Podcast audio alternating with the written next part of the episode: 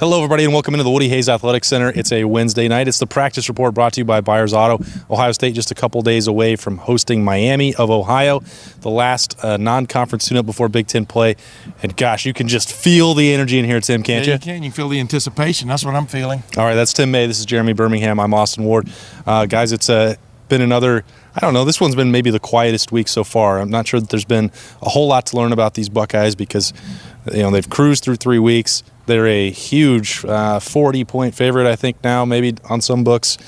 Um, this is going to be It's one of those games you just get through. ever been. I mean, you know, I'm trying to think of when they were bigger, maybe against Florida A&M or something like that. But uh, this is this is outlandish, actually. I, I think it's a little bit of a sign that I, don't know. Tell me if I'm wrong here. The, the polls haven't changed. Ohio State's still sitting at number six, but I feel like there's sort of a change in perception with this team from week one that people were were holding out about Justin Fields and Ryan Day was a first year head coach and didn't know if the defense was going to actually turn around, but.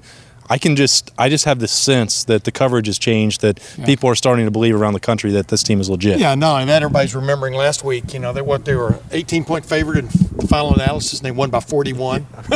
so uh, they can I can see the 40 point difference between them and Miami of Ohio, which took a lead on Cincinnati the other day, and then. Uh, they didn't fold the tent, but the tent got run over by the uh, stampede, and uh, and it was you know it was, they had nothing for Cincinnati in the second half. But uh, I understand the differential there. But as you well know, in Bermanology, you know this. I mean, they, they want to get this game in hand so they can rest some guys and you know not not put guys in jeopardy because uh, big tests are coming.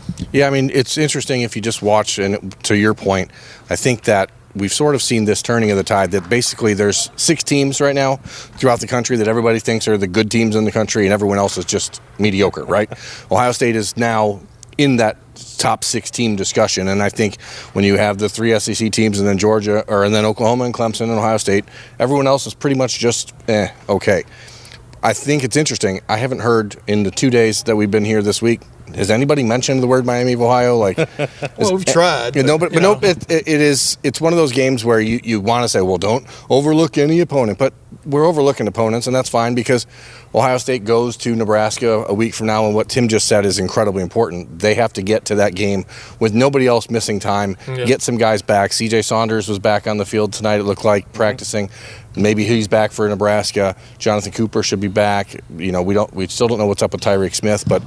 I think the key this weekend is get out of Ohio Stadium healthy with a, a easy, comfortable win, and then and then turn the focus entirely to the Big Ten. Yeah, just think if they ever had uh, two t- two defensive ends who were who could play from one week to the next. I'm talking about you know Chase Young has been has been playing every every snap he can, but uh, the other side has been just a uh, just a revolving door, and yet they're still. I mean, we're talking about this defense like I mean it. The way it's going, it could be one of those historic defenses the other way for Right. Ohio State, whereas last year's was the historic defense way over there. So, uh, you know, it, it, I'm, I'm just curious to see where this defense is going to go because I don't think it's playing its best ball yet. Well, that's an interesting sort of I don't know dilemma is maybe not the right word, Tim, but you don't have Jonathan Cooper. Tyreke Smith misses, misses the whole second half at Indiana. Javontae Jean-Baptiste is out there, gets his first career sack. Zach Harrison goes out there, looks like a five star, gets his first career sack. Tyler Friday, first sack of this season, second career sack, but another guy who's sort of being thrown into a, a much larger role.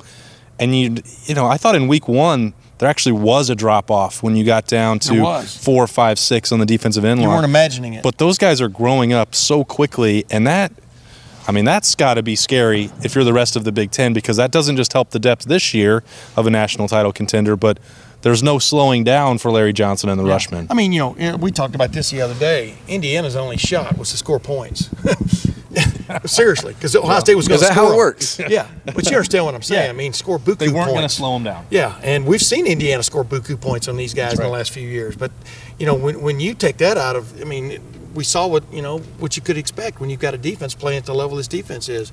I mean, the, the speed they're playing with. I mean, Chase Young coming off the edge, uh, Davon Hamilton up the gut. Uh, uh, the way uh, Pete Werner is firing on the edges. I mean, it's crazy how much better that guy is compared to this time a year ago. And Jeffrey Okudah, I mean, he's he's his own highlight reel right now. And uh, if he ever gets an interception, look out. and you know, and Damon Arnette, all he does is is uh, jump into the history books on Saturday. And, uh, and you, I don't know if y'all agree. Maybe you do, Bermanology. He's a much different player than he was a year ago. defense is all about confidence in, Yes. in this team. And I, to me, I think back to the, the Indiana game, looking back at that well, when I rewatched it. The first drive of the game for Indiana, Chase Young dropped into coverage and sniffed out a screen, a little bubble screen, and just a limit, just totally eliminated a player who was thought that they were going to have a couple, you know, four or five yard gain, and he ends up losing two. And it's at that moment when when you have a six foot five, two hundred and seventy five pound defensive end guarding a wide receiver, and it's a mismatch Yeah. you have a, a really special group of uh, athletic talents, and the Buckeyes have that. And I think that, you know, as you mentioned, they're just starting to figure out who they all are. And Damon Arnette is a player that has had three defensive back, three cornerbacks coaches in the last three Yep. years. It's Exactly. hard for these guys to figure out exactly who they are when there's no consistency. And I think that we've seen. Jeff Hafley and Matt Barnes and, and, and Greg Mattison come in and really just allow them to do what they do best. And for a guy like Damon Arnette, even though he's not healthy right now, playing with the cast on his hand, he's made play after play in these first three weeks. Imagine Damon Arnette. He was gonna. He he he was pretty much done. I mean, he oh was yeah, gone. he was completely out the door. and uh, was headed to the NFL. He was coming back to pick up his dog. That's Exactly. he, he flew from the Rose Bowl to Dallas to pick out an apartment to live Yeah. at so that he could train for the NFL draft. and now he's being coached by an NFL coach. I mean, and he's he's he's He's playing like an yeah, NFL He's sopping cornerback. up like cornbread, you know, in, in, in turnip green corn. My favorite my favorite uh, dish, by the way, turnip greens and cornbread. I mean, he's he is sopping, and you can see him playing with just on another level, Right. You know, and man, Josh Proctor, man, he had his hand on a couple of balls. We'll see what happens. Well, he It didn't. just well, yeah, one hit him in one the in the mask. face. You're exactly interesting. Uh, interesting note here, Tim. Just to your point there on the practice report brought to you by Byers Auto. One of the last guys on the field, solo over there. I just walked, tap, his- catch him out of the corner of my eye on the jugs machine. Josh Proctor, uh, getting that extra work today. He knows the opportunity that he missed on Saturday because that's that's how you get more playing time. Yes. You get a chance to make plays. And that's how you make the Tim other May player good. that I saw coming in last out of practice today was Master Teague. Number 33, So, ladies and gentlemen. To see those guys who were obviously both young guys getting some key reps, and Master Teague has sort of blown up now, and as far as Ohio State fans wondering who the heck this guy is. To see him out here, it's a hot day in Columbus right now, and to see him being the last guy, I mean, I'm talking 25, 30 minutes after everyone else came in, Yeah. he was still in pads and, and, and finishing up his work. If you saw my tweet, I actually I called Josh Proctor the last guy on the practice field. That actually wasn't true. I can't correct the record. There's no edit button.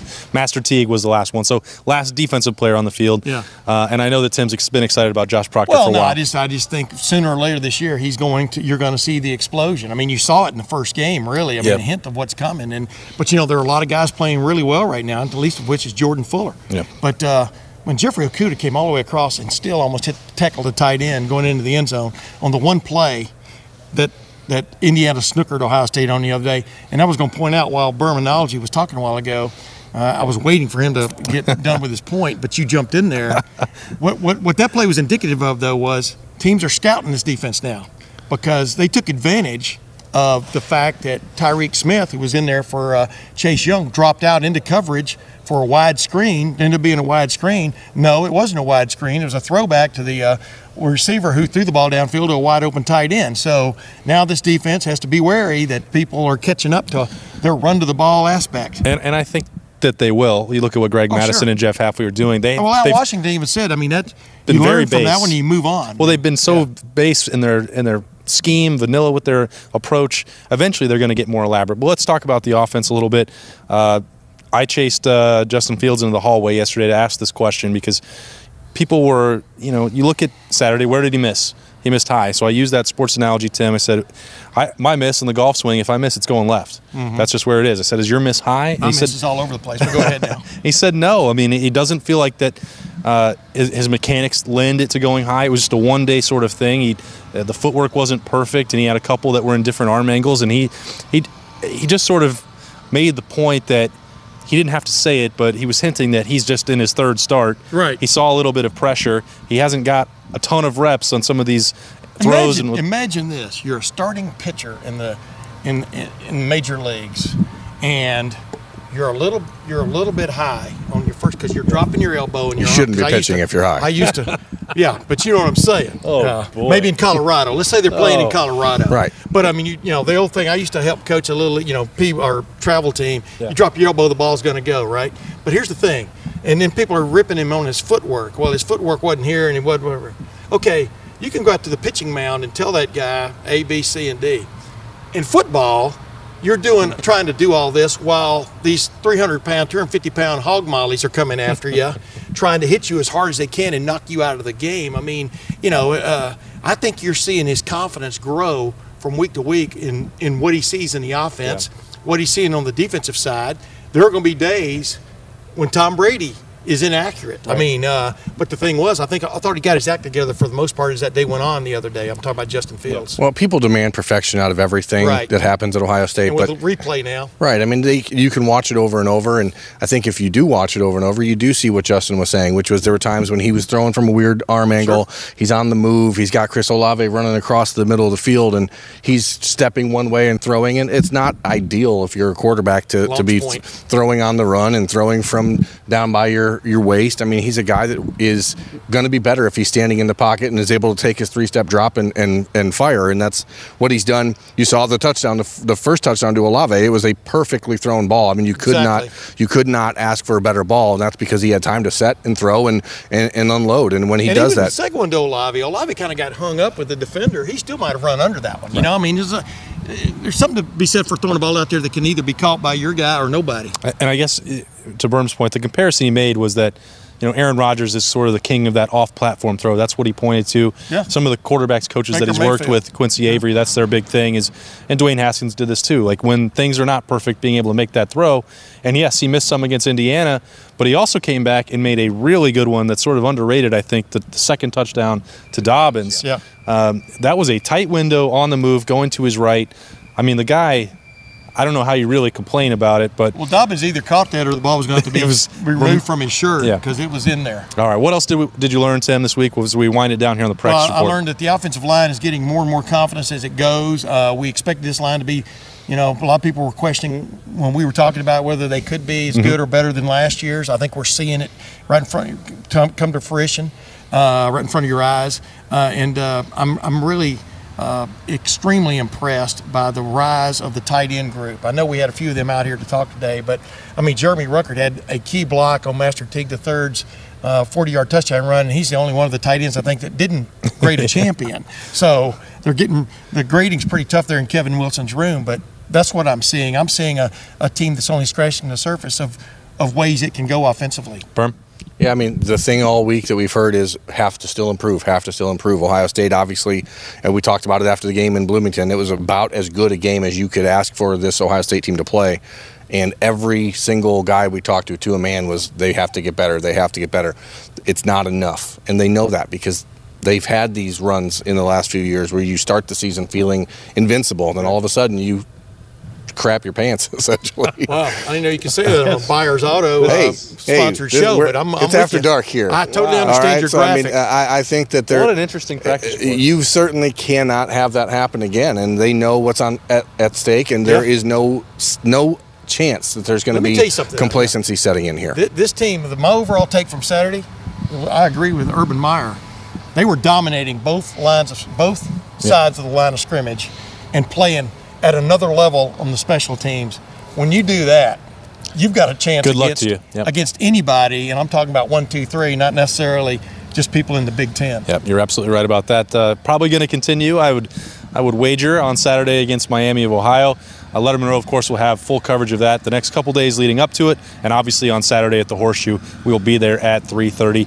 That's Tim May. This is Berm. I'm Austin Ward. This has been the Practice Report brought to you by Byers Auto.